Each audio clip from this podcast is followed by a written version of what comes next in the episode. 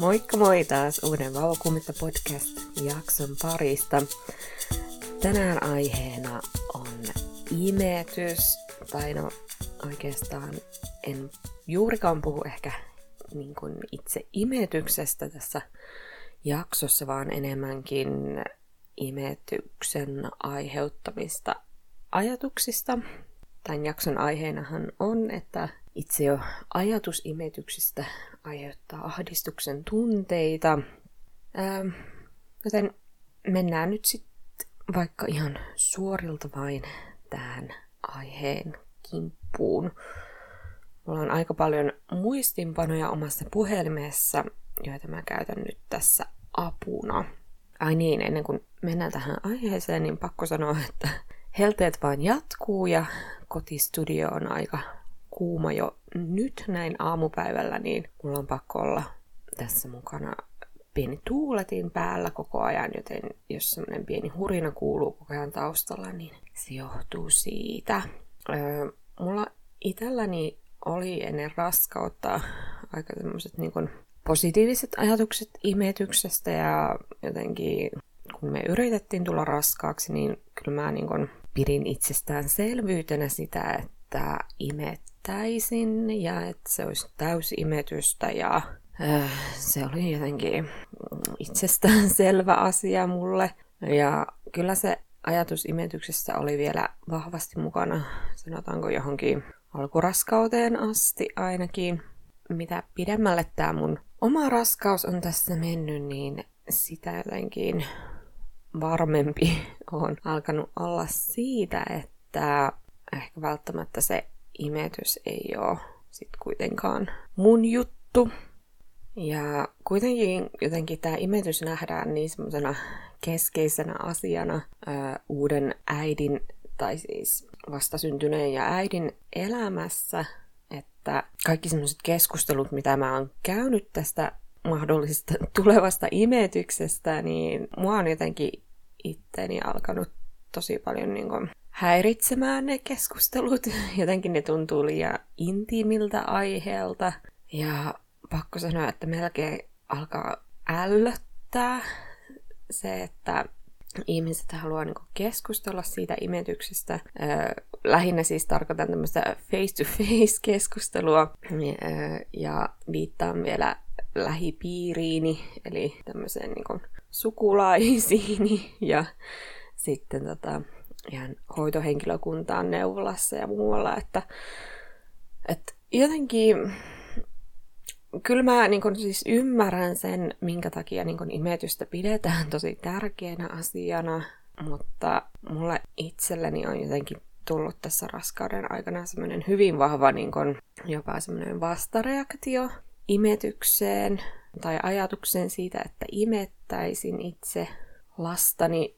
Ja tämäkin on just silleen, anteeksi kun käytän nyt tämmöistä termiä kuin perseestä, mutta siis jotenkin perseestä se, että, että tämäkään asia ei niin kuin jotenkin voi mennä niin kuin mun ajatuksissa silleen smoothisti, että minkä takia mun pitää ahdistua tästäkin asiasta, että miksi niin kuin jotenkin niin moni asia tässä mun omassa raskaudessaan aiheuttanut mulle ahdistusta.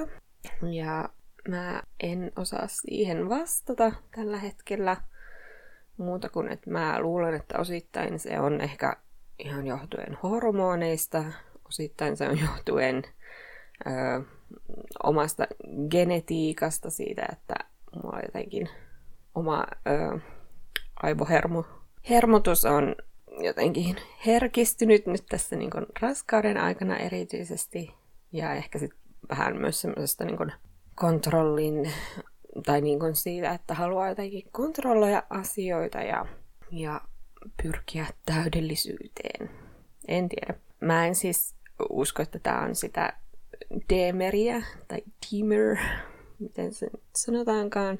Siitäkin mä kuulin itse siis vasta pari vuotta sitten, jos joku ei ole kuullut tämmöistä termiä kuin DMER, niin se tulee siis sanoista Dysphoric Milk Ejection Reflex, joka siis tarkoittaa semmoista niin kuin maidon herumisen aikana tulevia negatiivisia tunteita, ne voi siis olla ihan semmoisia, niin että tekisi suunnilleen mieli heittää vauva pois siitä rinnalta. Tämä ei ole siis sitä, koska mä en ole siis imettänyt vielä koskaan, vaan tämä on tämmöistä niin kuin jo ennalta tulevaa ahdistusta imetyksestä.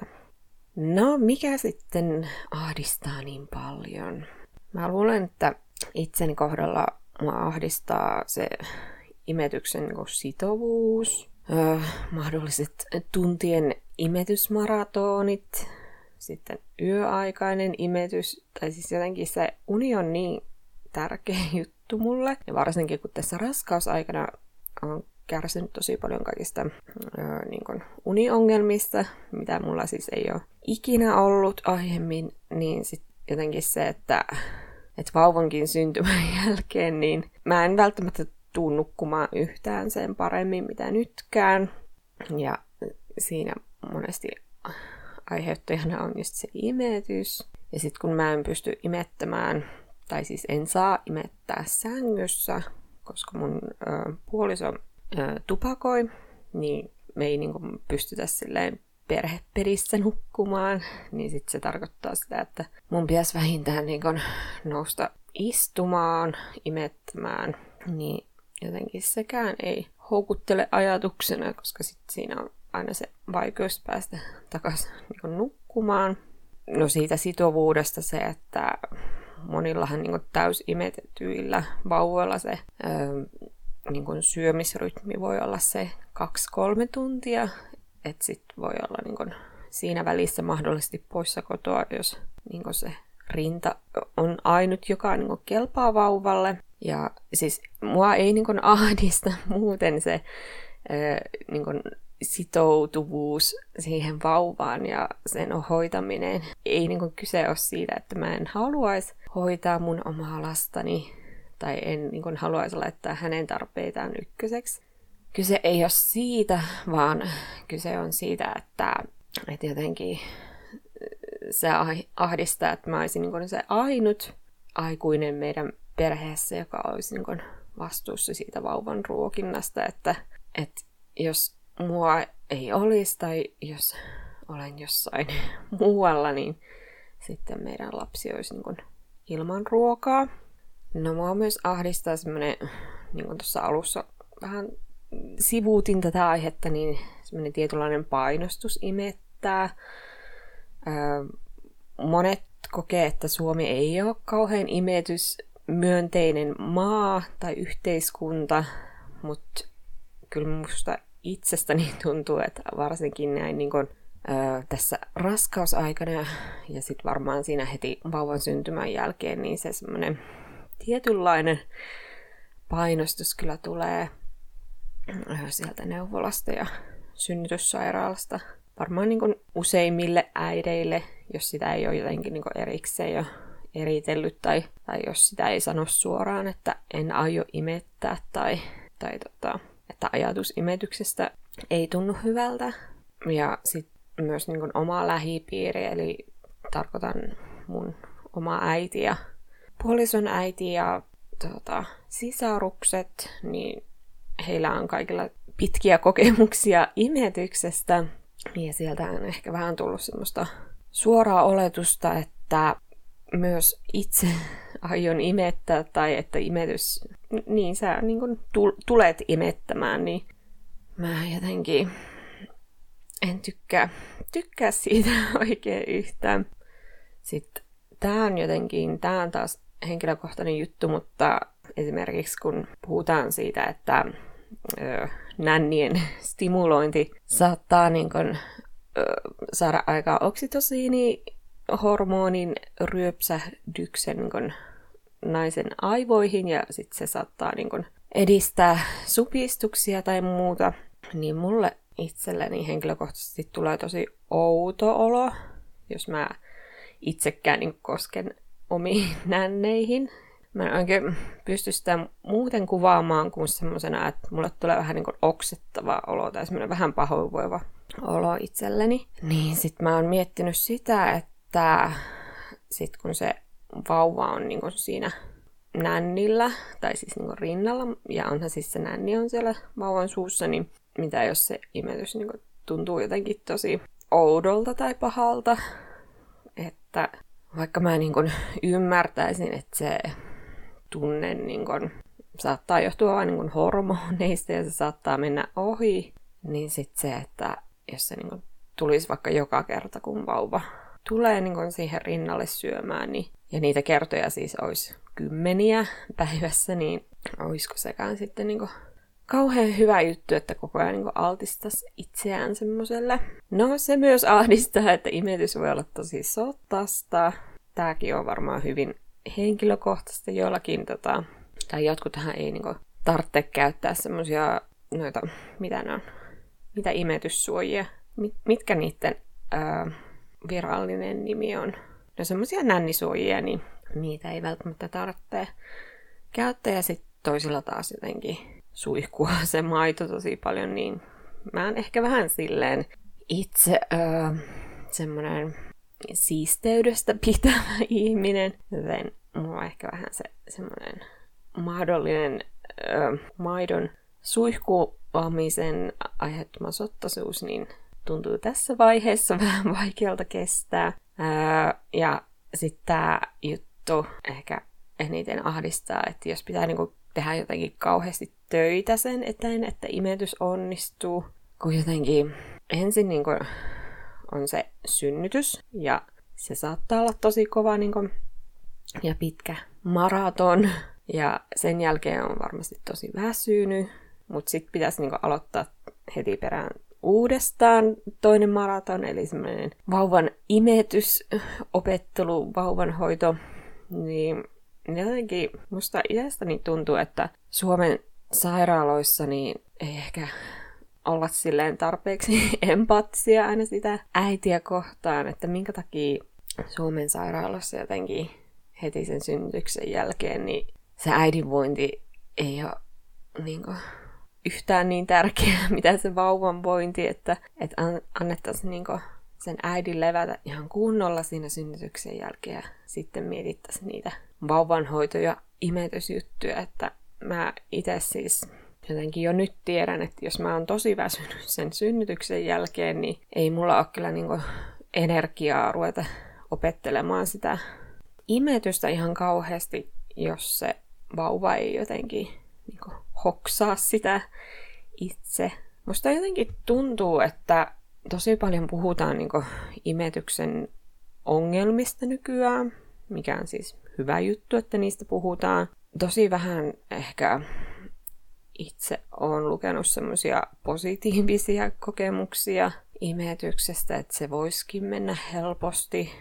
Ja mulla on ehkä itselläni kyllä vähän semmoinen mielikuva, että, että 90 prosentilla niin äideistä, jotka imettää tai yrittää imettää, niin on niin alussa jotakin ongelmia vauvan imetyksen kanssa, että, että ehkä se menee niin, ehkä se on luonnollista, että on niitä imetysongelmia, mutta jotenkin en tiedä. Tästä varmaan kuulee, että miten ö, vähän motivoitunut olen imettämään tällä hetkellä. Ö, mua myös ahdistaa julki-imetys, tai siis tarkoitan, että jos vaikka niin kuin julkisella paikalla pitäisi imettää, tai sitten niin kuin sukulaisten läsnä ollessa. Ja nyt ollaan puhuttu mun puolison kanssa siitä, että aiotaan niin olla pari päivää sen sairaalasta kotiutumisen jälkeen vaan niin omana perheenä kotona. Eli siis niin minä, mun puoliso ja vauva. Ja sitten jos vointi ja olotila on sellainen, niin sitten vasta pyydetään vieraita vierailemaan. Mä uskon, että jos mulle tulee semmoinen olotila synnytyksen jälkeen, että haluaisinkin niin imettää, niin tämä ratkaisu niin varmasti silleen edistäisi parhaiten sit sitä imetystä.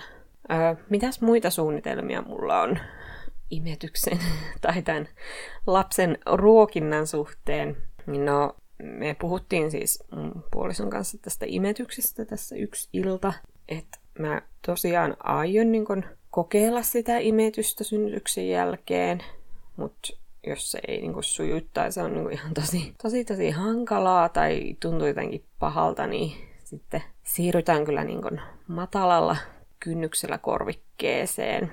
Ja mua itseäni niin kun, huolestutti tässä keskustelussa se tekijä, että onhan se niin kun, korvike paljon kalliimpaa, tai siis imetyshän on halpaa tai ilmasta.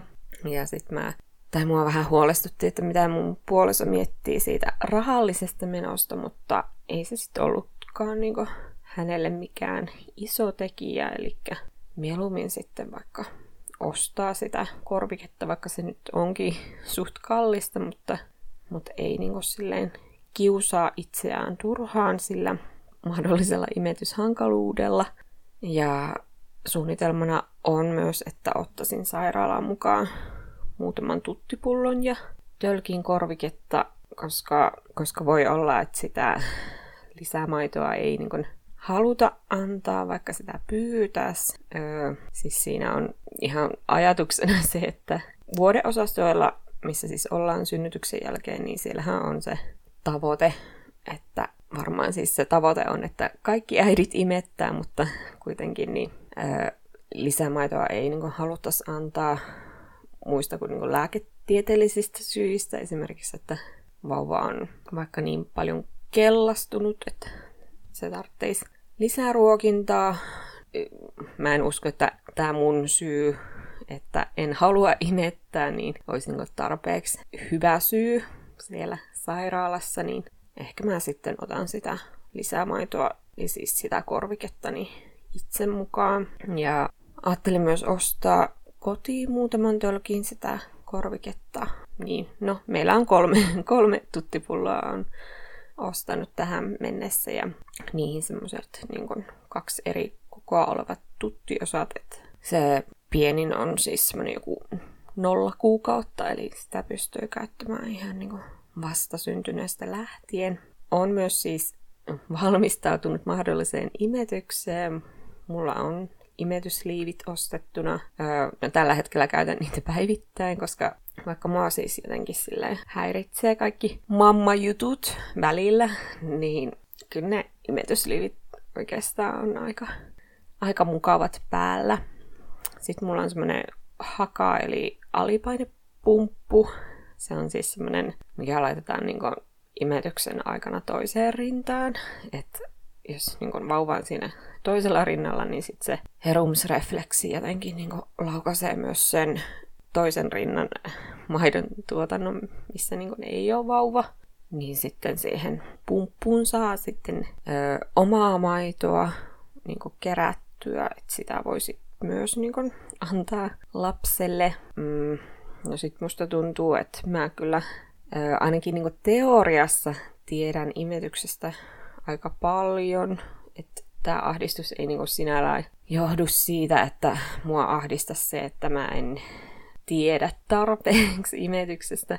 Tietysti en tiedä, ei ole silleen niin kuin, koke- en ole niin kuin kokemusasiantuntija imetyksessä, koska en ole koskaan imettänyt. Mutta ehkä just se, että sekin ahdistaa, että tietää niin paljon siitä imetyksestä, niin sitten jotenkin se mitä tiedän, niin ei ehkä tunnu niin kauhean houkuttelevalta.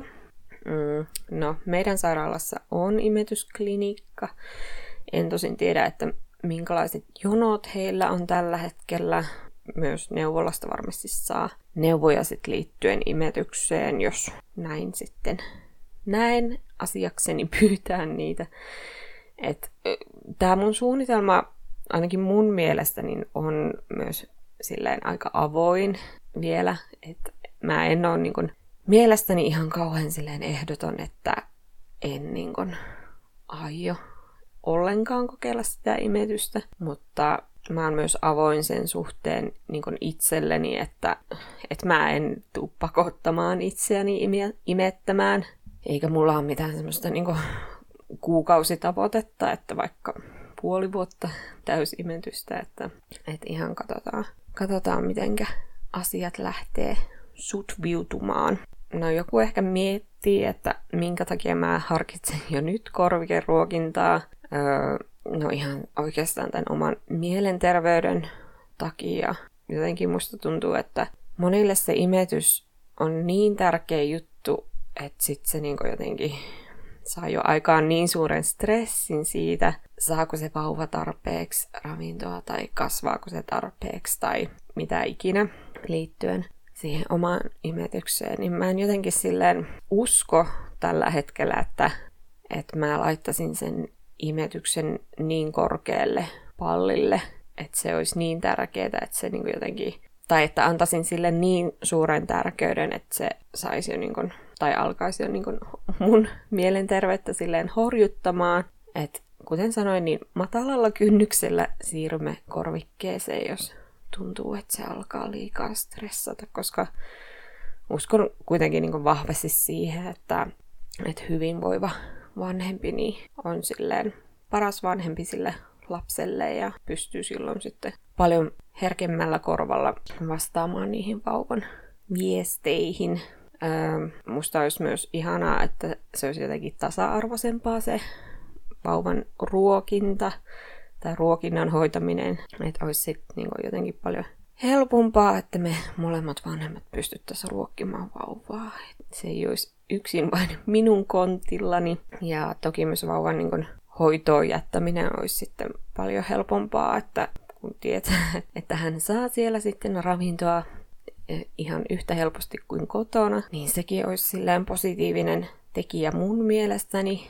Ja sitten myös se, että mun mielestä korvike ruoka on niin kuin laadukasta ravintoa ja eihän sitä niin kuin myytäisi Suomessa ruokakaupoissa, jos se olisi jotenkin todettu haitalliseksi vauvalle. Että se on niin kuin hyvin pitkälle tutkittua ravintoa ja siinä on kuitenkin kaikki, kaikki tarpeellinen sille vauvan kasvulle, niin mua ei jotenkin silleen huolestuttaisi antaa vauvalle korvike ravintoa.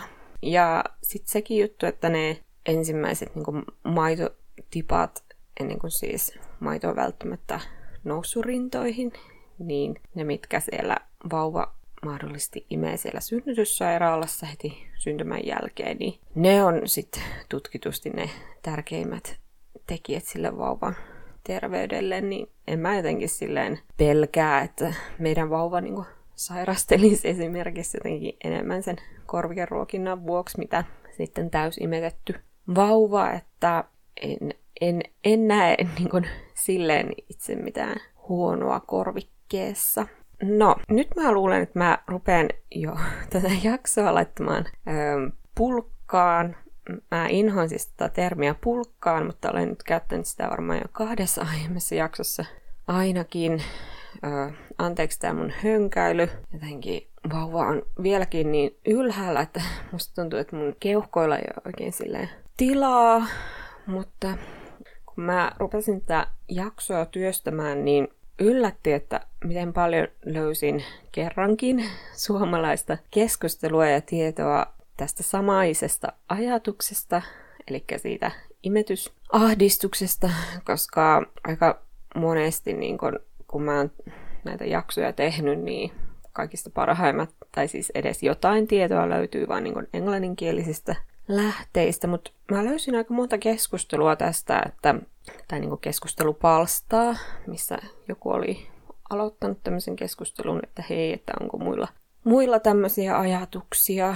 Ja musta on silleen kuitenkin hyvä puhua niin kuin, myös tästä puolesta, koska mulla itselläni oli vähän semmoinen mielikuva, että, että varmaan niin kuin suurimmalle osalle imettäminen on niin kuin, tärkeää Suomessa ja siis varmaan onkin ja siis se on täysin niin kuin, positiivinen juttu. Niin kuin, tämän jakson tarkoitus ei ole mitenkään tehdä mitään vastakkainasetteluita, koska miksi pitäisi tehdä? Ei mua siis henkilökohtaisesti, mua ei kiinnosta, niin kuin, että mitä tai millä tavalla kukin ruokkii oman lapsensa. Se on mun mielestä vain ja ainoastaan sen lapsen äidin ja perheen päätös. Öö, ja mitä muuta mä haluaisin sanoa. Tällä jaksolla myöskään en, miten mä sen y- ystävällisesti sanoisin, mutta siis öö, mä en siis itse tarvitse vinkkejä imetykseen, kiitos. Kuten sanoin tuossa, niin mä en, tai siis tämä mun imetysahdistus ei johdu siitä, että en niin kun, tietäisi tarpeeksi mielestäni imetyksestä tai muusta, vaan se, niin kun, se ajatus siitä imetyksestä omalla kohdallani, niin se jotenkin tunnu välttämättä niin hyvältä tai niin luonnolliselta.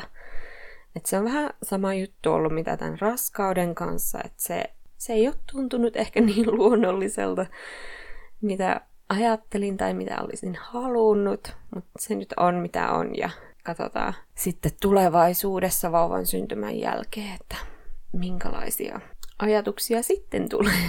Mutta mulla on nyt tämä suunnitelma tehtynä, eli aion yrittää sitä imetystä, mutta jos se ei suju, jos se on tosi hankalaa, jos se tuntuu tosi pahalta, niin sitten me siirrytään korvikkeeseen ja hyvä päätös varmasti siinä, siinä vaiheessa. Kiva, jos jaksoit kuunnella tähän saakka. Tämä on viimeisiä jaksoja tälle Vauvakummetta podcastin toiselle tuotantokaudelle. Mulla tosiaan alkaa jo raskausviikot olemaan aika loppusuoralla muutaman päivän päästä, eli kahden päivän päästä ollaan jo raskausviikolla 35. Meillä on vähän jännittäviä juttuja luvassa tässä viimeisillä viikoille ja varsinkin huomiselle. Olen varmaan kertonutkin tuolla Instagramin puolella, että mulla on vähän niin kuin vatsa kasvanut siellä yläkäyrillä koko ajan. Ja nyt sitten päästään huomenna käymään tuolla äitipolilla lääkärin ultrassa ja saadaan vähän sitten arviota meidän vauvan koosta. Mulla itselläni on sellainen haisu, että hän ei ole kauhean koukas kuitenkaan, mutta voihan se olla, että tämäkin asia yllättää ja mahdollisesti onkin vähän isompi kaveri siellä vatsassa, joten toivotaan, että kaikki menisi ultrassa hyvin ja saataisiin vähän lisätietoa vauvan voinnista, mutta mahdollisesti näistäkin käyn, tai tästäkin käynnistä, niin tuun sitten sinne Instagramin puolelle päivittämään. Mutta siis ollaan kuulolla kahden viikon päästä ja silloin jo ollaan aika lähellä laskettua aikaa. Joten jännittävää. Jännittävää siis on se, että miten monta jaksoa mä vielä kerkien tässä tehdä ennen vauvan syntymää. Ja jännittävää on muutenkin tämä uusi muutos meidän elämään. Mutta ollaan siis kuulolla kahden viikon päästä. Moi moi!